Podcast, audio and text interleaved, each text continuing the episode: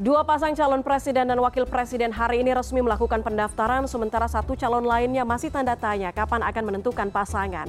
Dan di luar hingar-bingar pendaftaran, para tokoh utama politik ini nyatanya juga menyelipkan curhatan sekaligus sindiran. Kita selisik gestur dan komunikasi yang tersirat dari pertarungan menuju panggung 2024. Bergabung bersama saya ada Acep Iwan Saidi, pakar semiotika Institut Teknologi Bandung. Kang Acep, selamat sore. Selamat sore. Kang Acep, ini ada dua pasang yang sudah mendaftar, tapi kita bedah mungkin satu-satu. Yang pertama mendaftar, yang cukup jadi perbincangan ini dari pasangan uh, Anies Mohaimin, Kang. Tadi kalau kita lihat dalam perjalanan menuju KPU, iring-iringan melewati rumah ketum PDIP, melewati rumah Megawati, kemudian Anies Imin ini uh, sempat dada-dada, sempat melambaikan tangan ke arah rumah Ibu Mega, sementara Surya Paloh menatap lurus ke depan nampak ada kepercayaan kepercayaan diri yang yang muncul begitu dari dari lambaian tangan Anies Imin ini ke ke rumah Ketua Umum PD Perjuangan. Kalau Kang Acep ngelihatnya seperti apa gestur keduanya dari mulai menjadi duet sampai dengan sekarang pendaftaran?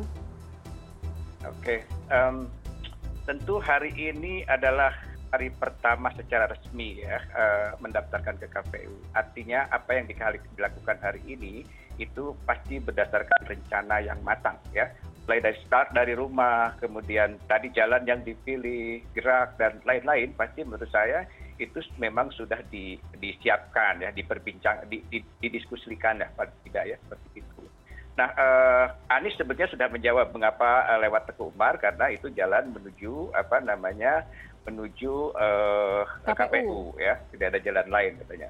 Sebetulnya ada juga jalan lain ya.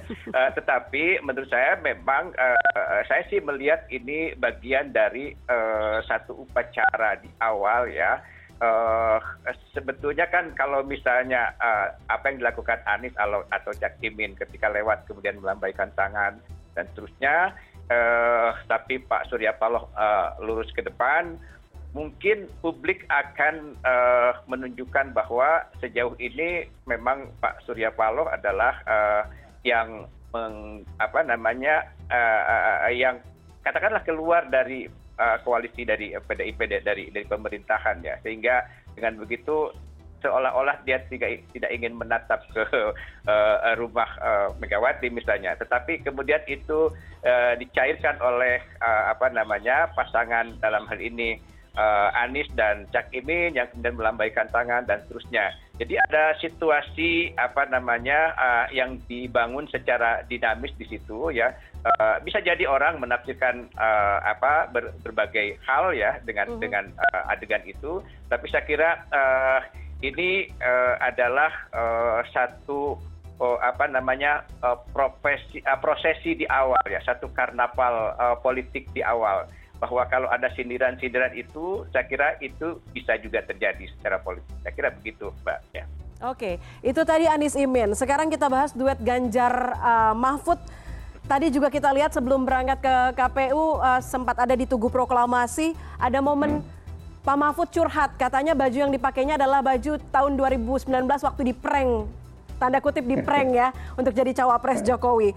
Uh, kemudian juga ada Ganjar dengan kemeja hitamnya yang mungkin diasumsikan oleh warganet ini adalah sebuah perlawanan mengingat uh, identitas yang waktu itu diberikan oleh Pak Jokowi adalah eh, garis-garis uh, begitu.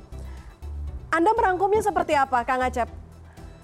Oke, uh, sebetulnya kalau secara keseluruhan saya lihat kostum ya, karena kan uh, satu nada juga dengan Anies dan uh, apa namanya pasangan Anies uh, Cak Imin ya, hitam putih ya, nada dasarnya kan itu sebetulnya ya.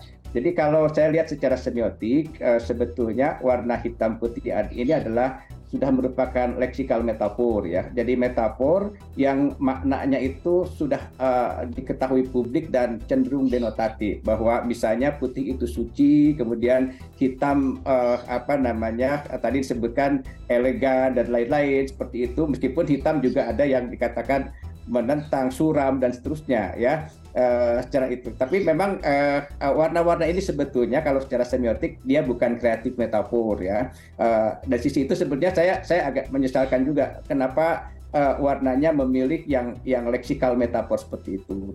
Nah, tetapi yang menarik kemudian yang barukan barusan disampaikan ketika Mahfud MD ya, Mahfud MD uh, menceritakan uh, sejarah bajunya. Jadi menurut saya pada Mahfud itu kemudian bajunya menjadi tidak penting, kostumnya menjadi tidak penting. Yang penting adalah narasinya, ya. Hmm. Kan sebetulnya yang tahu pasti bahwa bahwa kostum bahwa baju itu memang baju 2019 adalah Mahfud sendiri dan itu tidak penting buat kita. Yang penting sebetulnya apa yang diceritakannya kan gitu ya, yang diceritakannya. Nah cerita ini menurut saya Mahfud mencoba memberikan sugesti uh, apa namanya kepada dirinya dan juga kepada uh, publik ya.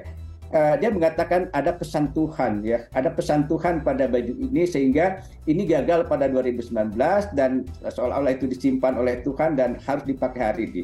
Itu sugesti pada diri meyakinkan uh, dirinya uh, untuk melangkah uh, berkompetisi apa namanya bersaing untuk meraih uh, apa namanya uh, uh, uh, posisi uh, wapres dan uh, presiden dan wapres pada uh, 2024 2024 besok ya. Uh -huh. Itu mensugesti uh, diri sendiri sebenarnya. Di sisi lain juga sebetulnya itu mensugesti publik karena itu uh, mengingatkan mengingatkan publik pada satu sejarah ya, sejarah yang uh, tentang sebuah kekecewaan Mahfud dan biasanya masyarakat Indonesia itu kalau dihadirkan satu sosok yang pernah mendapatkan uh, kemalangan misalnya ya uh -huh. atau pernah mendapat uh, perlakuan yang kurang mengenakan uh -huh. dia akan me me memberikan magnet sendiri untuk uh, mengundang simpati saya kira itu bagian juga dari uh, apa namanya yang dilakukan oleh Mahfud MD saya begitu oke oke yeah mungkin hmm. tidak tidak tersirat tapi uh, cara menarik simpatinya adalah menceritakan soal sejarah apa yang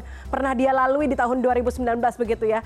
Tapi Betul, Kang yeah. Acep dengan narasi-narasi yang disampaikan oleh para calon presiden dan wakil presiden untuk berkompetisi, kita dengar tadi di awal juga kalau Anies Imin menyebutkan ada petani, nelayan, kemudian kalau Ganjar Mahfud adalah ekonomi baru, ekonomi hijau. Bagaimana prediksi Kang Acep terhadap kondisi iklim dari pemilihan nanti? Ya, uh, saya sebetulnya mengharapkan apa yang disampaikan oleh Anies tentang perubahan itu uh, lebih eksplisit ya. Se sejauh ini kan dikatakan perubahan-perubahan ya, tapi uh, seperti tadi juga saya melihat uh, Anies masih sangat hati-hati gitu ya sangat hati-hati menunjukkan perubahan itu. Dia start kemudian dari uh, desa lah katakan seperti itu ya dari petani ya. Tapi perubahan yang paling mendasar itu apa ya? Kan perubahan itu kan kata uh, dalam semiotika itu kata yang abstrak ya, uh, apa yang tidak bisa diukur. Perubahan itu apa dan seperti apa gitu ya. Uh -huh. uh, uh, uh, apa namanya? Uh, mungkin seharusnya ada kata kunci meskipun tentu saja tidak harus di, uh, dijelaskan panjang lebar tadi tadi ya, tapi ada kunci ada kata kunci seperti menurut saya yang mestinya dia bisa menonjok tentang perubahan itu hari ini. Misalnya apakah uh, tentang uh, di wilayah uh, infrastruktur kah, misalnya IKN kah, atau apakah ya, yang hal-hal yang sensitif yang menjadi kata kunci yang itu bisa uh, menonjok. Tapi uh, tampaknya Anies masih menahan diri untuk menyampaikan itu ya. Jadi uh, apakah ini satu penanda bahwa persaingan nanti tadi ditanya bagaimana iklim ke depannya, bahwa uh, apa namanya uh, konsep perubahan itu memang akan tetap ber, ber apa namanya bermain di situ. Artinya uh, dia tidak melakukan sesuatu yang frontal untuk mengubah misalnya yang sangat fundamental misalnya ya. Uh, uh, barangkali saya kira apa yang disampaikan tadi menjadi penanda awal ya. Jadi uh, Anies mengubah ke arah kesetaraan misalnya. Dia start dari petani nelayan dan seterusnya ya. Bukan dari satu sisi yang hari ini sebetulnya misalnya uh, paling fundamental sebetulnya misalnya itu ya. Kemudian dari uh, Ganjar dan uh, apa namanya uh, Pak uh, Mahfud MD, uh, kita tahu bahwa pasangan ini memang pasangan yang melanjutkan ya. Orang sudah tahu bahwa uh, uh, dia melanjutkan uh, uh, Pak Jokowi, tetapi kan belakangan kemudian kita tahu uh, ada gonjang-ganjing karena Pak Jokowi punya dua calon gitu ya uh, dengan Pak Prabowo, maka kita tidak mendengar lagi sebetulnya kata dilanjutkan itu tadi ya. Yang ada tadi Mbak bilang uh, Pak Ganjar memakai uh, Ekonomi apa namanya baru. baju hitam yang itu baju tandanya hitam, perlawanan. Uh, melawan itu bisa saja dibaca seperti itu ya. Uh, uh, eh, tapi yang pasti memang tadi saya kecuali bahwa itu ada di barcode gitu ya, PC-PC dan lain-lain seperti itu. Jadi uh, kalau disimpulkan saya lihat keduanya memang masih hati-hati untuk uh, apa namanya me menyampaikan apa sebetulnya uh, apa visi atau konsep dasar uh, konstruksi dasar uh, apa namanya arah kebijakan arah uh, kepemimpinannya ke depan gitu.